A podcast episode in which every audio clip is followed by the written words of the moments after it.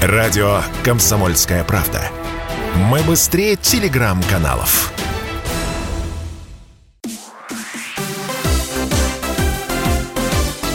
Новости спорта.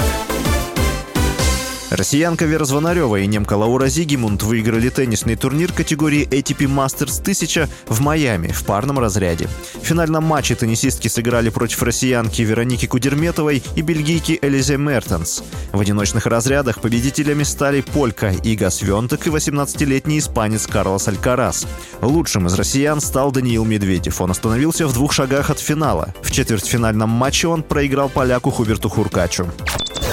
Российский форвард Вашингтон Кэпиталс Александр Овечкин вышел на чистое 21 место в списке бомбардиров Национальной хоккейной лиги всех времен. Россиянин отдал результативную передачу в домашнем матче регулярного чемпионата с Миннесотой Уайлд, который завершился победой гостей со счетом 5-1. Таким образом, Овечкин заработал еще одно очко.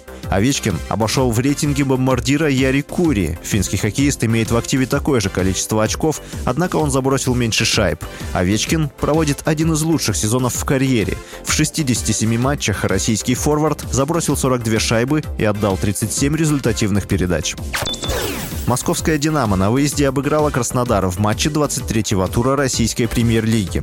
Встреча прошла накануне и завершилась со счетом 1-0 в пользу гостей.